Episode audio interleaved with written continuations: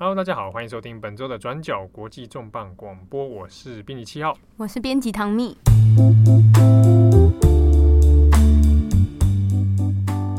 唐蜜，好久不见啊！是，这个是 加入我们这个转角团队的，算哎，这是第二集演出嘛？对啊，重磅广播。那今天唐蜜要带给我们 什什么样的新闻内容？什么样的新闻故事呢？每次都是讲一些就是有点猎奇的内容啊，还好啦。今天我们要跟大家谈的呢是中国方面的新闻哈，那这边跟大家这个聊一下中国最近的新闻哈。嗯、那在八月二十一号的时候，嗯、这个中国的微博啊，还有一些新闻媒体上面突然间有一个新闻啊，马上暴涨出来，不是跟香港反送中有关，对啊，不是，也不是说我是护旗手等等啊，不是小粉红的故事，对，这是关于一个一只猫。满月了，对，一只猫满月，你想说一只猫满月，那关我们全中国人什么事呢？对，对不对？啊，哎，不是啊，这只猫是复制猫，在中国里面叫做克隆猫啊，克隆就是英文的那个 clone 嘛，啊，复制，在中国的翻译里面会直接用克隆猫，啊，克隆宠物。嗯、那这只猫的名字叫做大蒜，嗯，那它在今年八月二十一号的时候刚好满月了，对，所以瞬时呢成为一个网络热门话题。但问题就来了，是啊，有点惊人嘛。这个是一只复制猫、克隆猫，所以其实有一些长此以往的一些伦理的问题。嗯，好，那顺着这个复制猫叫做大蒜的这只猫呢，它其实背后又牵扯出一些关于基因工程啊、复制宠物的商机啊等等等，在中国呢，其实有一系列的争议，而且这也是让外界可能有些人意外的是，其实这一套商业系统也运作了。蛮长一段时间的，就是还可以买卖，就是还会有一些 APP，大家可以在上面下订单，就可以复制自己的宠物啊，就是变得好像这个淘宝购物一样啊，是不是？好，那我们这边先跟唐米来了解一下，嗯，这个大蒜是发生什么事情呢？嗯，这个大蒜是原本就是北京有一家叫西诺谷生技公司，它其实在八月，去年八月就开始研发猫的复制的技术，但是正巧这个机会就在一月九号的时候，说有一只大蒜本体，就是大蒜大蒜的猫啊，对，一只叫大蒜的猫本体，它已经过世了。可是，在过世的几个小时内，它的主人就是觉得太伤心了，他决定要想要复制他的猫咪，然后就是想到之前有一个很著名的广告，就是这个希诺谷公司的广告复制权很成功的广告，所以他就决定打电话过去说他要复制他的猫咪，结果公司就说好，那你付给我二十五万人民币，你就可以，你把然后你把你猫的细胞送过来，你就可以复制一只猫咪。嗯。所以他把大蒜的身体的一部分，对他们说讲说是大腿的皮下组织，皮下组织，对，OK，然后就送去给了这个公司叫希诺谷，对，这个希诺谷的希是希望的希，承诺的诺，那山谷的谷，好，希诺谷，它在位于北京啊，嗯、那它的位位置刚好在中关中关村那边，那那是有点就是蛮郊外的地方，嗯，好，那是一个算是中国蛮著名的。哦，有在从事所谓的克隆宠物、复制宠物事业的一间公司。对，那它成成立的时间是？嗯，是二零一二年就成立的。嗯，对。那后来接了这一个这个大蒜的 case 之后，哎，它大蒜也成功的。复制出来的嘛？对，就是近期的新闻大爆发之后呢，他就说他其实陆续就已经接受到很多，就是七到八笔的复制猫的订单，而且其实，在他们之前复制狗就已经很成功的就是案例底下，其实他们一年就会接至少四十个复制犬的订单。好，这边听了就是大家就开始心慌慌啊。对，因为这几个 几个事情啊，一个是呃，新诺谷公司其实过去从事复制狗。已经有一段时间了。对对，那这个复制狗里面呢，除了这个依照新诺谷公司的说法啦，就是有包含宠物的，嗯、啊，家庭宠物，比如说家里养了小狗啊，来福啊，来福挂了，那来福就拿去这个复制。但是这个复制狗其实是好、啊、利用这个要被复制的宠物的基因啊，嗯、那再重新培育成胚胎，那需要一个比如说孕母。啊，比如说它的狗的话，那它需要一个狗孕母，它就重新把它生出来嘛。对。好，那这个新诺谷公司它上面也有一些消费的呃服务项目的一些提醒对啊，比如说他就会强调说，这个复制并不是把你原本那只动物一模一样的 copy 出来。对对对，就有很多人会问说，在他们的就是 QA 那边会问说，哎，那这样子还会是同样的一只动物吗？嗯，对。那就其实就不是嘛，所以它其实是复制。的这个概念，它并不是复活，嗯，哦，它也不是人体炼成啊，像国人炼金术士一样，把哎把那个东西一模一样弄出来，对，不是哈、哦，这个也有讲说，他的记忆是不可能被复制出来的，对，所以他他可能会生出一个身体能力啊、哦，各方面身体素质是很相近哦，几乎一模一样的动物，嗯、但是呢，它如果在后天的成长环境或过程里面不大一样的话，那它也是会出现一些若干的差异，嗯。那西诺谷公司呢？其实除了这个宠物犬、嗯、哦，或者第一只宠物猫，这个大算是他第一只进行复制的宠物猫嘛之外呢，其实过去长年以来有配合中国政府，嗯，哦，做一些警犬方面的复制。中国的公安部他们跟这个西诺谷公司就是合作一个叫做。合作生出了一个叫做坤勋的警犬，而这个警犬在去年的时候出生了，然后并且在今年三月的时候出了新闻。新闻内容其实就是讲说，这个坤勋加入了公安部的警犬的培训，而且培训的效果非常的卓越，也让他们觉得警犬的复制的确是可以持续下去的一个研究计划。对，这个当然他培训警犬的。目的就是说，我保留一个原本好素质很好的对。这个工作警犬嘛，那用它的基因呢，继续来让有点像优秀的队员啊，可以不断的被产出，而且也可以就是升高他们的培育的效率，一刚开始就不用去筛选太多的，节省节省这个训练成本。对，好，那当然这个也其实不只是中国有在做，嗯，包含美国啊以及俄罗斯。其实都有曾经委托过新诺谷公司做这样的警犬的复制培育啦。嗯，哦，那那实际上也的确成功。美国那个 case 是有一只在九一一攻击事件里面的搜救犬，那后来他也利用他搜救犬这一个的基因也去做了复制。嗯、那后来也投入到美国继续做搜救犬的培育工作了。嗯，好，当然这个。呃，整体来说，它并不是非常大量啦，或非常普及，嗯、因为毕竟它第一个是它成本算是算是有点高的。嗯、对，好，但有趣的是，如果你去上西诺谷公司的这个网站，呃，当然它会叫做这个所谓的宠物生命管理公司啊、要用宠物生命管理。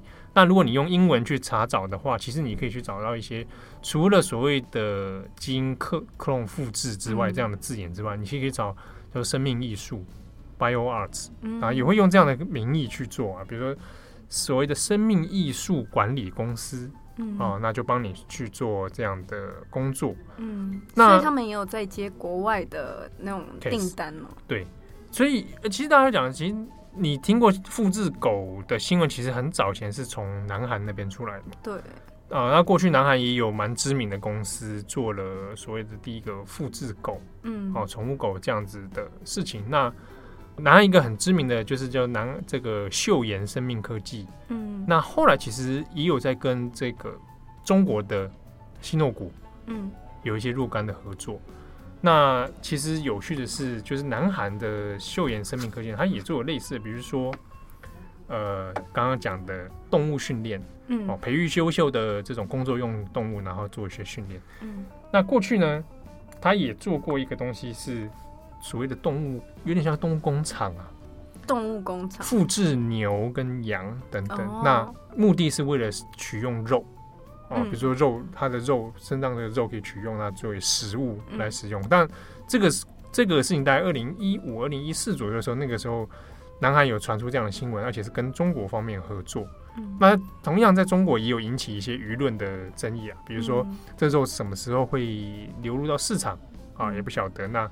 这个肉有没有安全性？其实，在各方面还是有些疑虑。嗯，可是那为什么要复制牛，或者是他们是有比较好吃吗？还是什么？就是比如说优秀肉品。嗯，好，那同样用这种方式呢，远远程目标是希望透过这样的方式可以节省这个养育肉的这种成本，嗯，对。但是因为本身这个复制工作它成本就蛮高的，所以目前说你要普及其实还是有点难度的。当然，一方面还是说，比如说呃，假设啊，类似比较高级的和牛之类的，然后用复制的方式，嗯，对，那来确保它的肉的品质，对。那这个方式就跟呃我们前面讲的这样，像警犬工作犬这种，其实是比较接近的，嗯。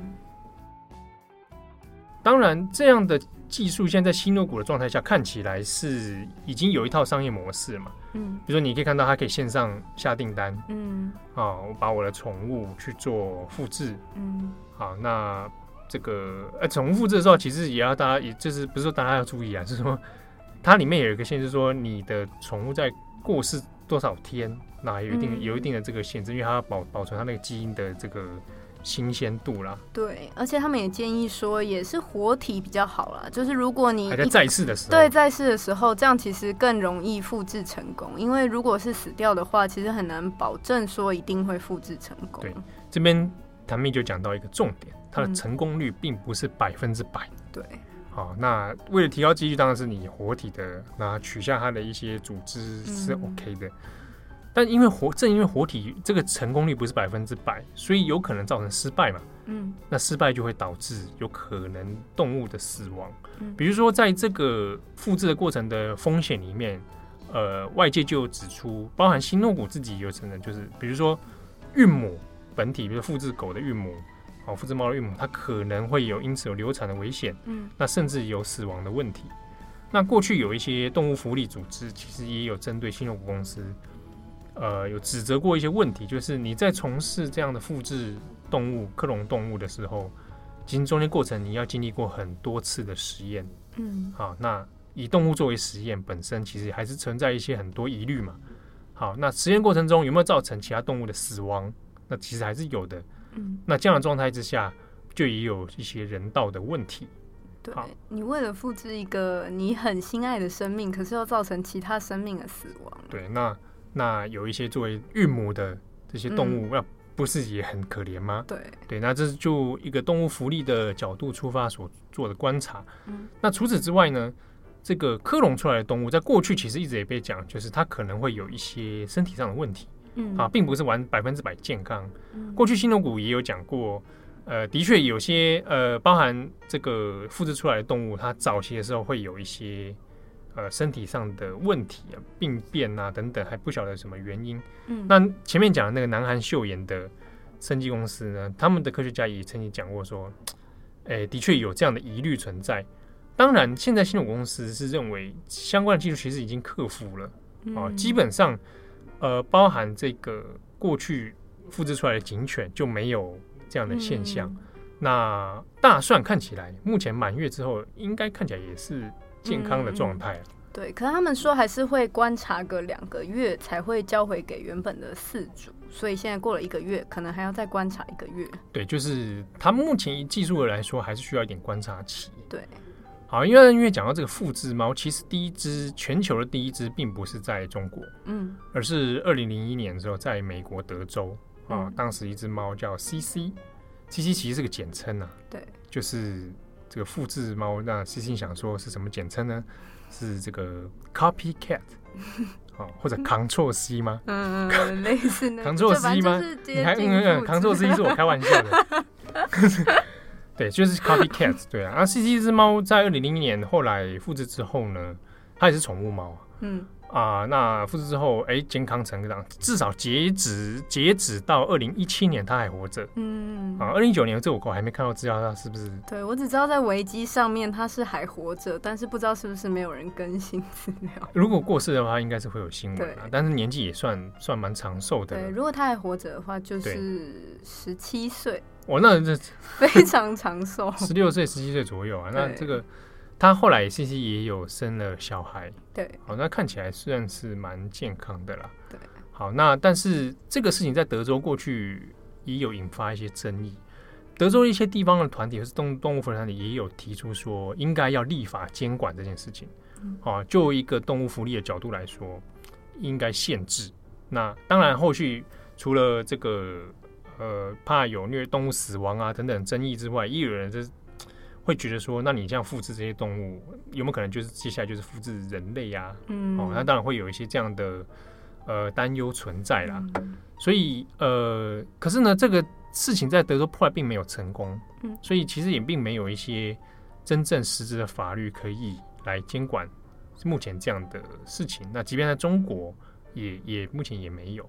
嗯，好，那中国呢，在这个除了今年的这个复制猫之外，其实大家如果还有印象的话，二零一八年的时候，上海那边也有做了一个复制猴啊，长尾猕猴。嗯、这个长尾猕猴就一个叫中中，一个叫华华嘛。对。他们合称是什么？中华吗？什么合称中华？合称中中华华。哦，原来是这样。那这两只猕猴后来那时候也是蛮震惊科学界的。嗯、哦，不只是因为复制猴的成功，而是因为猴子比较接近人类嘛。对。啊，那那就大家就开始想说，哇，你复制猴子，那是不是接下来就要复制人了？对。好，所以在科学界上还是有一些疑虑。嗯。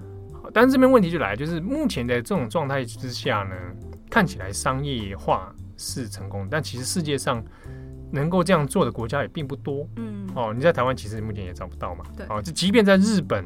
这个目前也都没有。日本曾经做过复制牛，但真的就是在一个科学研究的领域上，没有到商业化的地步。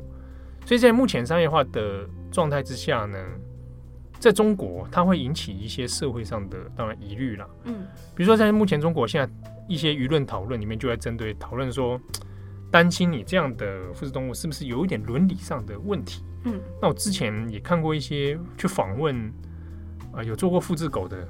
家庭，那当事人是有说，刚开始觉得有点怪怪的。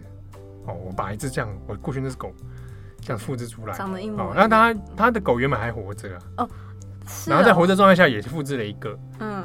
那他说看到那个新的狗之后也是很可爱的时候，就觉得这些疑虑就一扫而空。哦，对，那当然也有也有的 case 是已经过世的嘛，那他复制出来之后也是，呃，很抚慰当事人的心，嗯。